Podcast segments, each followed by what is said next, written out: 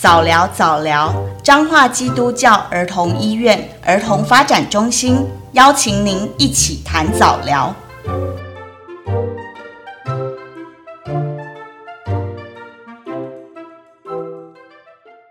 各位线上的听众，大家好，我是彰基儿童医院儿童发展中心主任张通明医师，很高兴在 Podcast 与你相遇。彰基儿发中心协助发展迟缓、气质教养。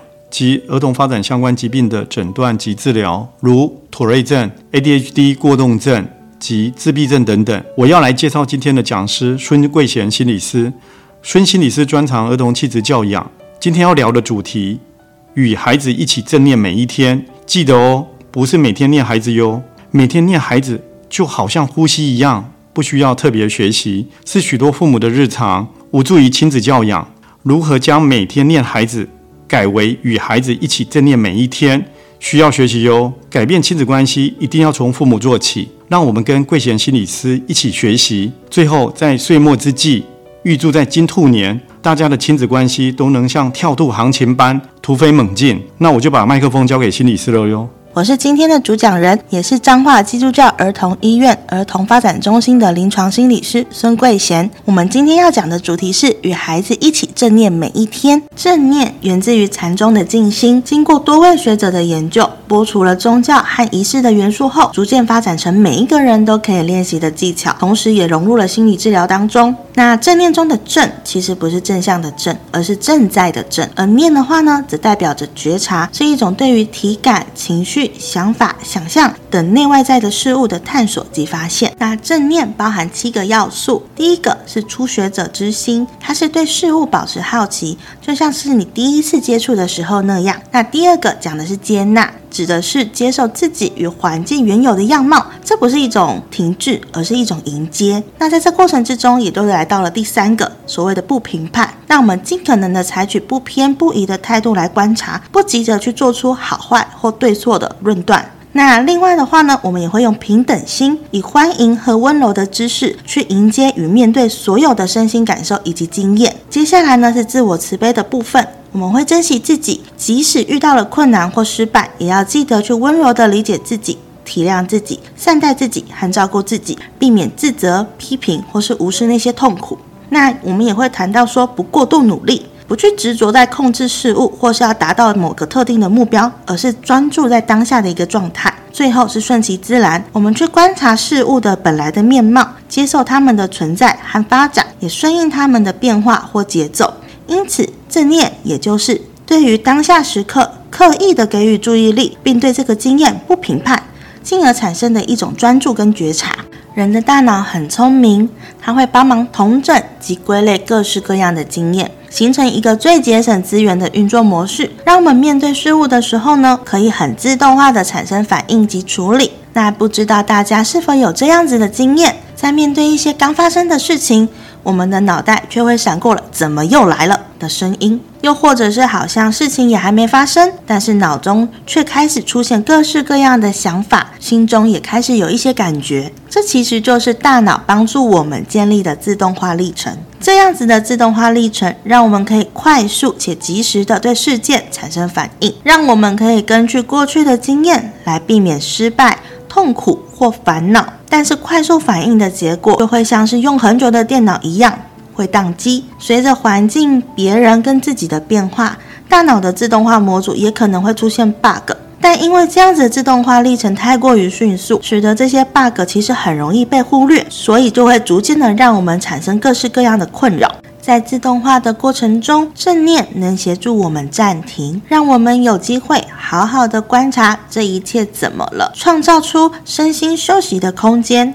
也让我们有机会在了解后再做决定。而不是被情绪或想法牵着走，或深陷情绪漩涡。当然，也能帮助家长在面对孩子的各种行为的时候，降低那些被激怒后的言不由衷，去除掉在教养中的自我批评，让自己在稳定中做出有意识的反应。而对于孩子而言，虽然孩子本来就拥有好奇心，发生在孩子身上的事情多半也真的是新的，但在现今资讯爆炸的世界中，面对那么多的刺激。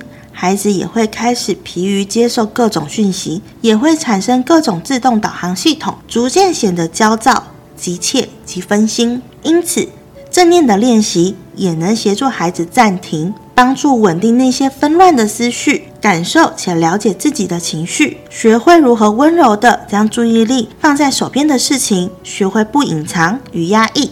也培养对他人的同理，与孩子一同进行正念练习，有以下几点的小提醒：第一，正念是一种技巧，跟所有的技巧一样，规律的练习能够让我们熟能生巧。所以在自己的生活中安排一个时间，独自或与孩子一起练习。二，在轻松愉快的氛围中，用好玩的方式让自己与孩子获得乐趣，这也可以增加孩子的兴趣。三，每个时刻都是新的时刻，每次练习都会有不同的改变。在相同的练习中发现新的时刻，你会发现及学习到更多。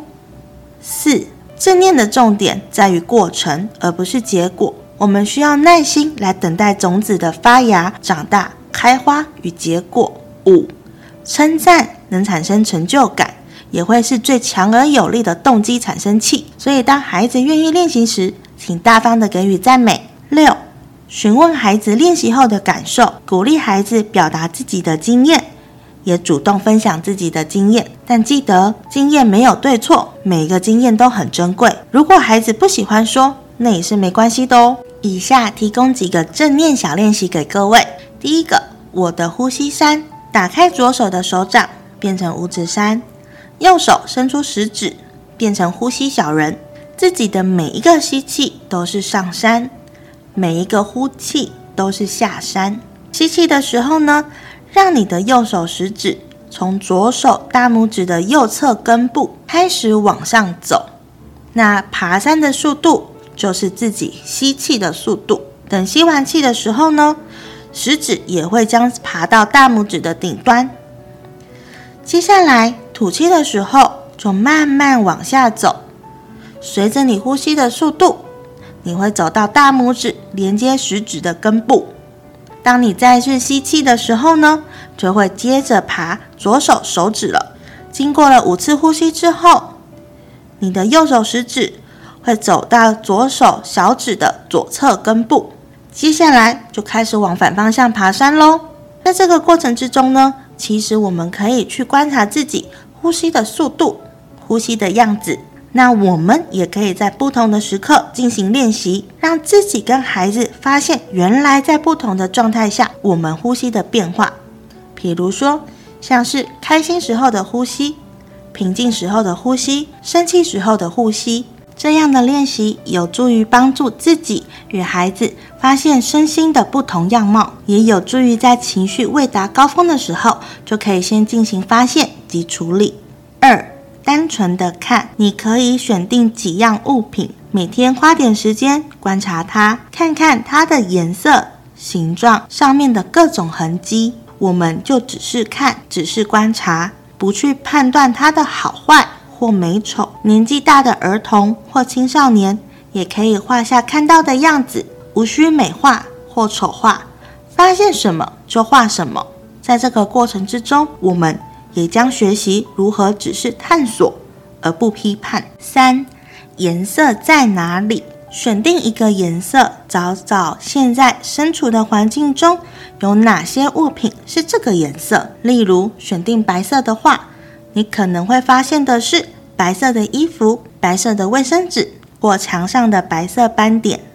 当你在情绪激动或思绪纷乱的时候，可能会很难专注于呼吸。这时候也可以运用视觉跟环境帮助我们重新定位，去面对当下。当然，这也可以变成一个很好玩的游戏，让你跟孩子在这个过程之中发掘到乐趣。最后，正念是种探索自己及世界的方式，也是种生活态度。期盼大家都能发现每分每秒的不同，也能在快速变化的世界里找到平稳与安适。那今天就到这边。谢谢大家，期待下次再见。